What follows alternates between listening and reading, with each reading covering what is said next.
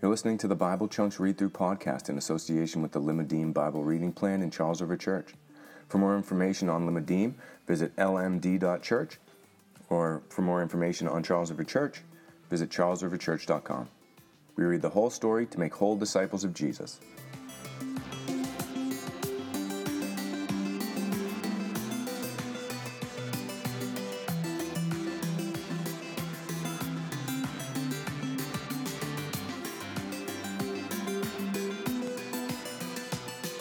Hey, welcome to the Bible Chunks Read Through podcast, where we read through the Bible in the chunks, or sections based on themes it was designed to be read in, so that we can get a better handle on the story of God. My name is Kevin. That's enough about me. Let's dive into the Word. Today we'll be reading Numbers 25 1 through 26 65, 84 verses today. While Israel lived in Shittim, the people began to whore with the daughters of Moab. These invited the people to the sacrifices of their gods, and the people ate and bowed down to their gods. So Israel yoked himself to Baal of Peor, and the anger of the Lord was kindled against Israel.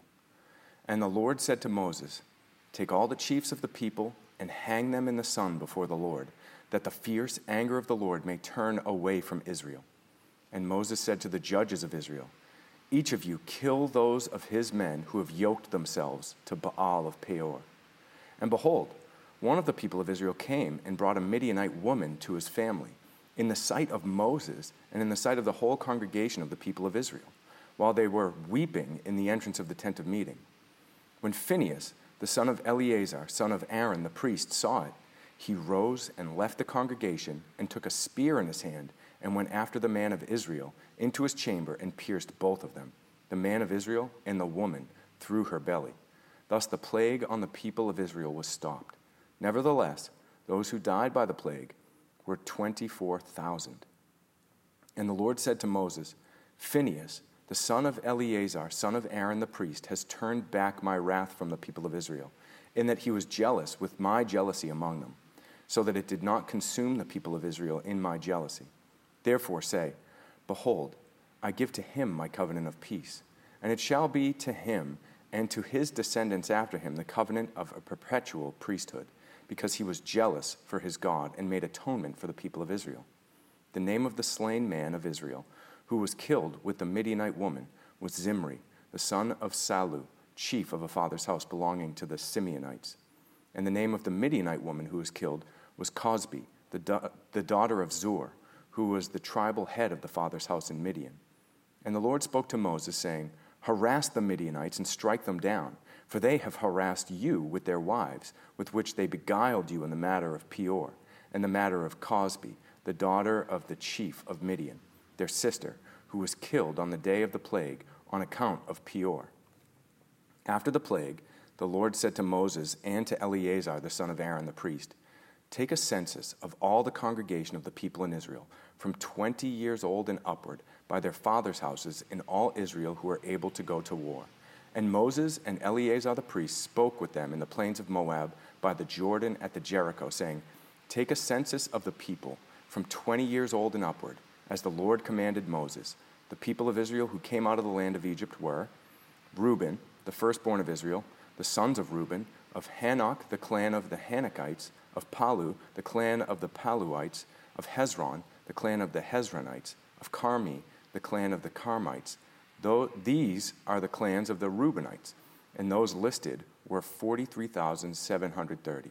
And the sons of Palu, Eliab, the sons of Eliab, Nemuel, Dathan, and Abiram.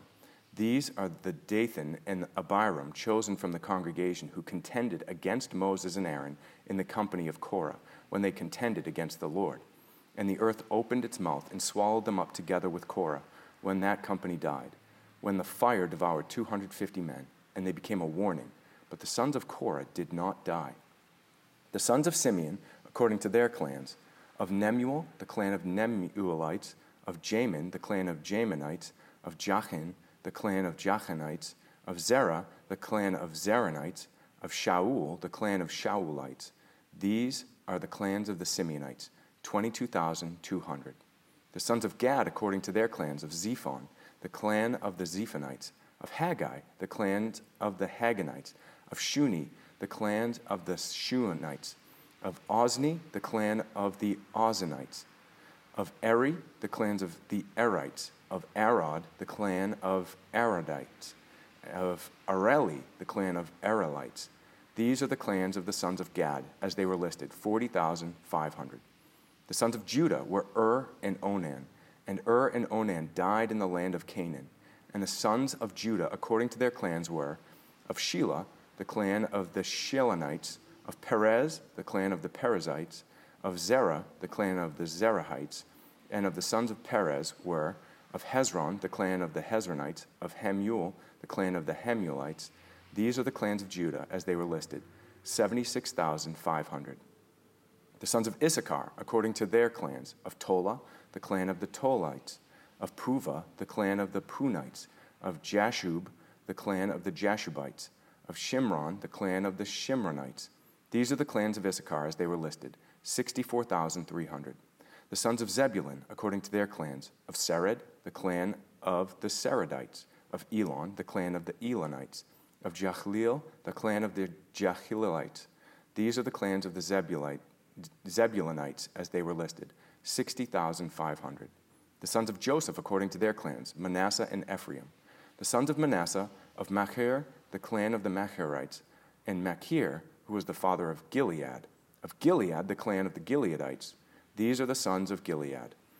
Of Ezer, the clan of the Ezerites. Of Helek, the clan of the Helekites. And of Asriel, the clan of the Asrielites. And of Shechem, the clan of the Shechemites. And of Shemida, the clan of the Shemidites. And of Hepher, the clan of the Hepherites. Now, Zelophehad, the son of Hepher, had no sons but daughters, and the names of the daughters of the Zelophahites were Machalan, Noah, Hoglah, Milcah, and Tizra. These are the clans of Manasseh, and those listed were 52,700. These are the sons of Ephraim, according to their clans, of Shuthelah, the clan of the Shuthelahites, of Becher, the clan of the Becherites, of Tahan, the clan of the Tahanites. And these are the sons of the Shulath, of Eran, the clan of the Eranites. These are the clans of the sons of Ephraim, as they were listed 32,500. These are the sons of Joseph according to their clans. The sons of Benjamin according to their clans of Bela, the clan of the Belites, of Ashbel, the clan of the Ashbelites, of Ahiram, the clan of the Aharamites, of Shephupham, the clan of the Shephumites, of Hupham, the clan of the Huphamites. And the sons of Bela were Ard and Naaman, of Ard, the clan of the Ardites, of Naaman, the clan of the Naamites. These are the sons of Benjamin according to their clans, and those listed were 45,600. These are the sons of Dan according to their clans. Of Shuham, the clan of the Shuhamites. These are the clans of Dan according to their clans. All the clans of the Shuhamites, as they were listed, were 64,400. The sons of Asher according to their clans. Of Imnah, the clan of the Imnites. Of Ishvi, the clan of the Ishvites. Of Beriah, the clan of the Berites of the sons of Beriah, of Heber, the clan of the Heberites, of Malchiel, the clan of the Malchielites, and the names of the daughter of Asher were Sarah. These are the clans of the sons of Asher as they were listed 53,400. The sons of Naphtali, according to their clans, of Jahziel, the clan of the Jahzielites, of Guni, the clan of the Gunites, of Jezer, the clan of the Jezerites, of Shelem, the clan of the Shilamites. And these are the clans of Naphtali according to their clans and those listed were 45,400. This was the list of the people of Israel 601,730. The Lord spoke to Moses, saying, Among these, the land shall be desi- divided for inheritance according to the number of names. To a large tribe, you shall give a large inheritance, and to a small tribe, you shall give a small inheritance. Every tribe shall be given its inheritance in proportion to its list, but the land shall be divided by lot. According to the names of the tribes of the fathers, they shall inherit. Their inheritance shall be divided according to lot between the larger and the smaller. This was the list of the Levites according to their clans of Gershon, the clan of the Gershonites, of Kohath, the clan of the Kohathites, of Merari, the clan of the Merarites. These are the clans of Levi the clan of the Libnites, the clan of the Hebronites, the clans of the Mahalites, the clan of the Mushites, the clan of the Korahites, and Korath Kohath was the father of Amram. The name of Amram's wife was Jochebed, the daughter of Levi, who was born to Levi in Egypt. And she bore to Amram Aaron and Moses and Miriam their sister. And to Aaron were born Nadab, Abihu, Eleazar, and Ithamar. But Nadab and Abihu died when they offered unauthorized fire before the Lord. And those listed were 23,000, every male from a month old and upward, for they were not listed among the people of Israel because there was no inheritance given to them among the people of Israel. These were those listed by Moses and Eleazar the priest, who listed the people of Israel in the plains of Moab by the Jordan at Jericho. But among these, there was not one of those listed by Moses and Aaron the priest, who had listed the people of Israel in the wilderness of Sinai. For the Lord had said to them, They shall die in the wilderness. Not one of them was left, except Caleb the son of Jephunneh and Joshua the son of Nun.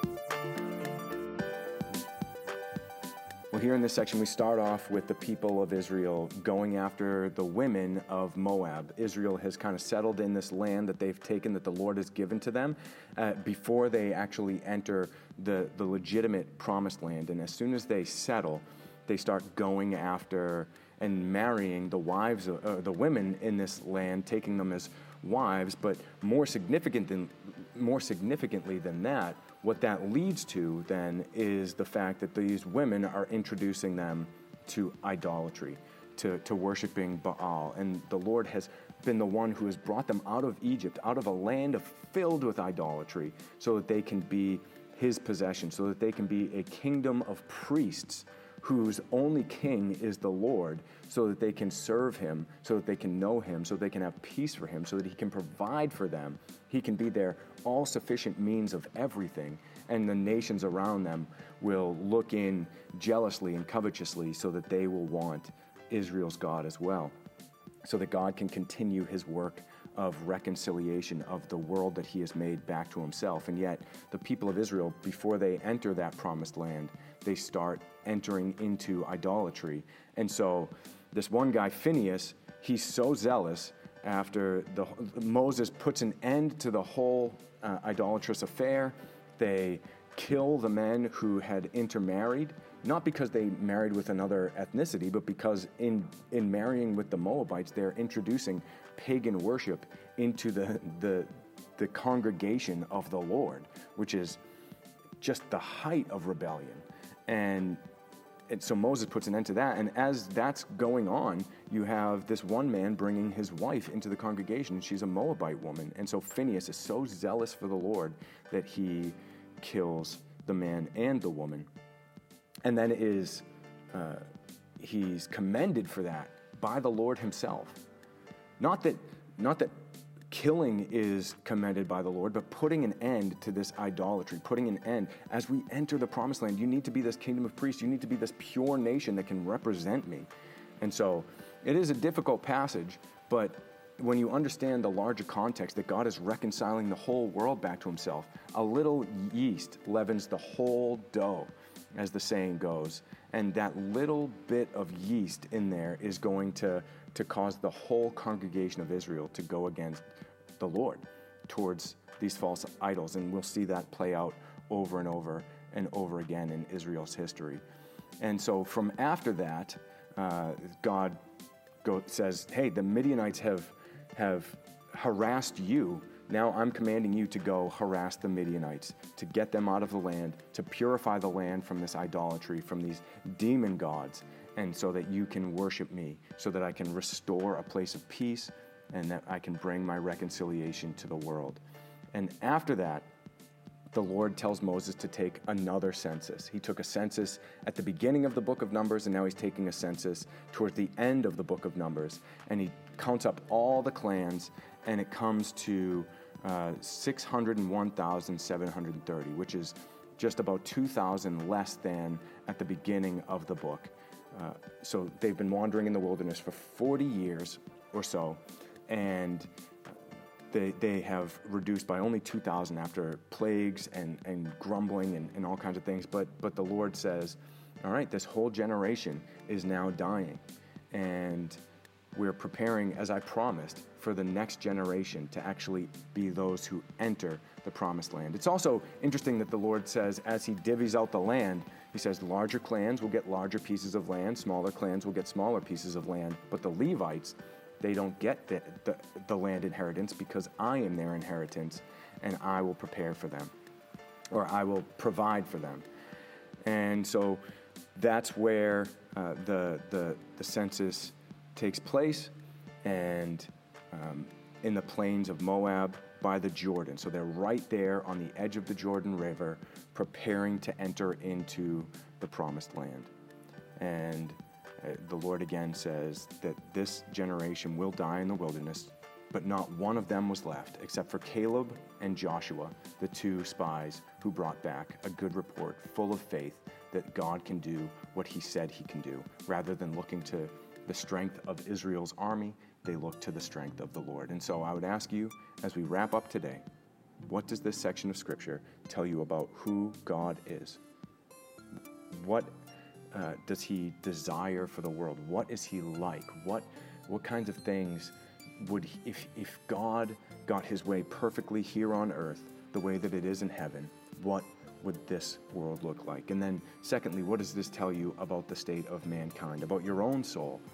About your own desires. What does this tell you about yourself? And then finally, what was it that the Holy Spirit was stirring up in you as we were reading the text?